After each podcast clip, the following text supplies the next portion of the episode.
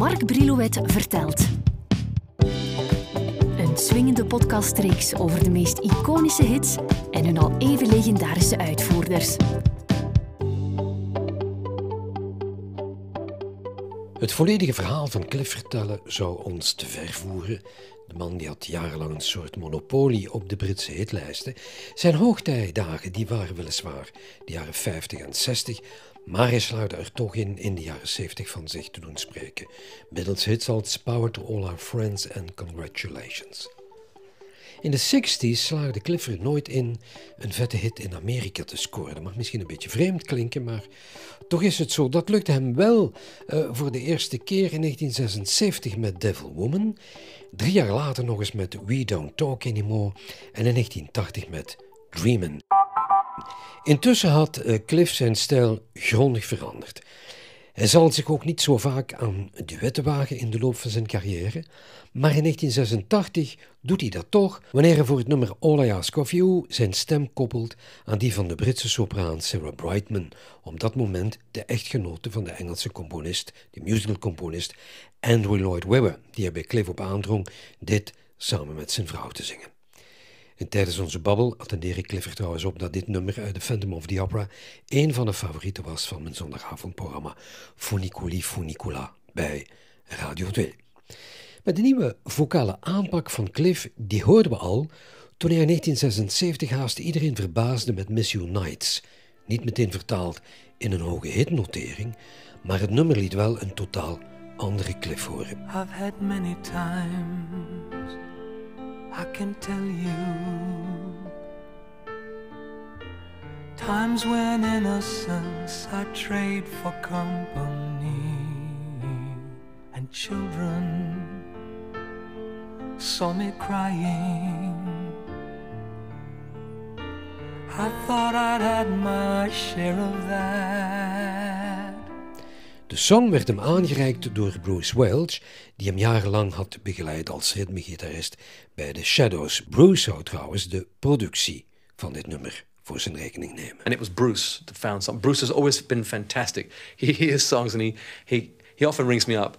Uh, even on my last album, I think three songs on the album he found for me. He has a fantastic ear for finding songs. And he's the one that came and said, I've got some songs. And he came rushing around to my home, and it was a beautiful day.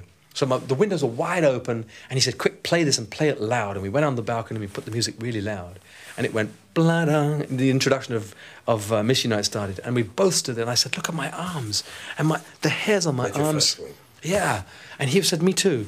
The demo was so fantastic that Bruce said to me, "Let's just go into the studio and do it with the orchestra like it is." I mean, yes, we made some changes. Some of the vocal harmonies were changed a little. Tony Rivers, who uh, is, is wonderful at, at finding harmonies out of nowhere. And he came into the session with us, and I sang it with the orchestra live. So Miss You Nights is a live recording, one of the last real live recordings I did, except for the second verse.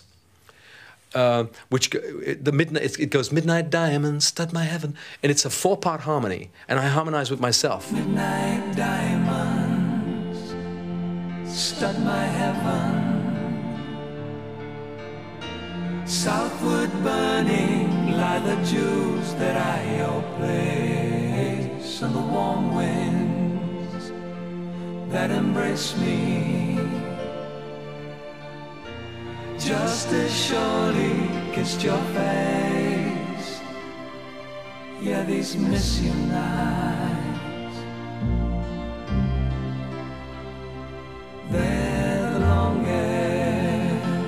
and so to get the harmonies absolutely perfect, we I redid this. I re-recorded my main line so that then I could phrase it exactly the same, so it sounds like one big voice.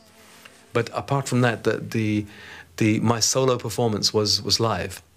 And it is a wonder. I remember going in. Mike Moran came in. He's a, a pianist in this country, and he came in with very long hair and he went straight to the piano and the part was there and he went blah, blah, blah, blah. and when it finished the, uh, uh, the whole orchestra applauded him.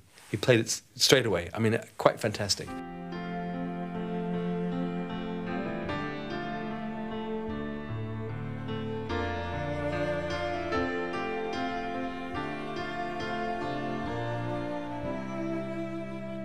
And it was a really wonderful session with a huge orchestra, uh, six or four was it four or six double basses being bowed, and the orchestra, the whole place was very. It, was exciting. But these miss you nights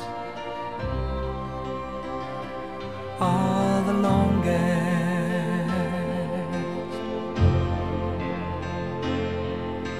Cliff geeft toe dat hij geen groot zanger is in eh, de stijl van de Belcanto school. Het mooie zangwerk laat hij liever over aan operasterren. Het siert hem dat hij zijn beperkingen kent, maar ja, in zijn beperkingen kan iemand groot zijn. En dat hoort u ook wel als u hem bezig hoort samen met Sarah Brightman in All I Ask of You uit de Andrew Lloyd Webber musical The Phantom of the Opera. No more talk of darkness. Forget these wide eyed fears. I'm here, nothing can harm you. My words will warm and calm you. Let me be your freedom. Let daylight dry your tears. I'm here with you beside you to guard you and to guide you. My Funiculi Funicula listeners have their favorites, generally sung by Carreras, Domingo Pavarotti. And one of their favorites is All I Ask of You, Oh, yeah. Cliff and Sarah Brightman. Sarah Brightman, yes. They love it. I have to play it every. Really? Yeah. Well, I'm really thrilled. I mean, again, there's no reason why music shouldn't cross over more, you know? Um, uh, as I say, I, I could never sing like an opera singer. These, I sat at um, an interview with, uh, we had a very famous interviewer here called Michael Parkinson. And one, one week I was on the show and I was with Sammy Cahn, the very famous writer, um, and Placido. Placido Domingo was on the show. And we sang, a du- we sang a duet together. I mean, it's unbelievable. Me. But I recognized then, when I sat next to him, I thought, it's fantastic. This, I could not believe a human body could make such a sound. It was so big and so loud, you know, it was fantastic. And the microphone was about maybe six feet or eight feet away from Placido when he sang his piece of the duet. And when I sang my piece, it was one of these boom microphones. They brought it really close, with maybe one foot away from my mouth. but on the television, we sounded the same, Yeah. the same level. But our voices, of course, are completely different.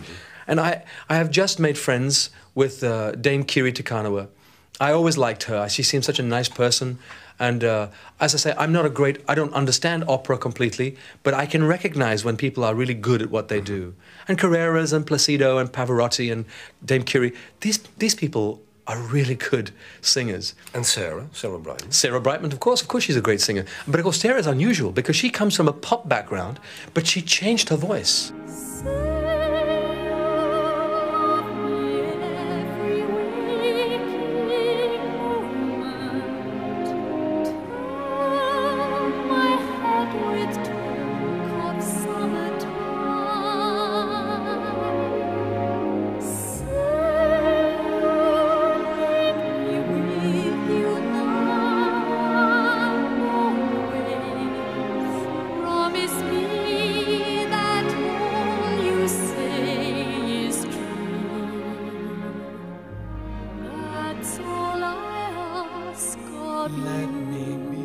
Cliff dus geen zanger in de zin van de klassieke traditie, maar hij stond er wel op dat het nummer hem moest liggen, vooraleer hij met Sarah Brightman de studio's in wou. Pas toen de arrangeur hem het nummer had voorgezongen, was Cliff Richard overtuigd van de hitpotentie van deze melodie. I wouldn't have sung with her if we hadn't got the right song. The most important thing for me is the song. You have to have a good song. It's pointless singing with a beautiful singer if when you make the record nobody wants to buy it. Somebody came with it, not on a tape. uh, he, he's, he was the arranger for Andrew, and he came to a place where I was doing the show called Time in the West End. And he had a, we had a keyboard player there, so he said, I'll sing it to you. So he sang it to me. And in spite of that, I still liked it. Because, I mean, he wasn't a singer, but uh, I still liked the song. And I thought, wow. Love me,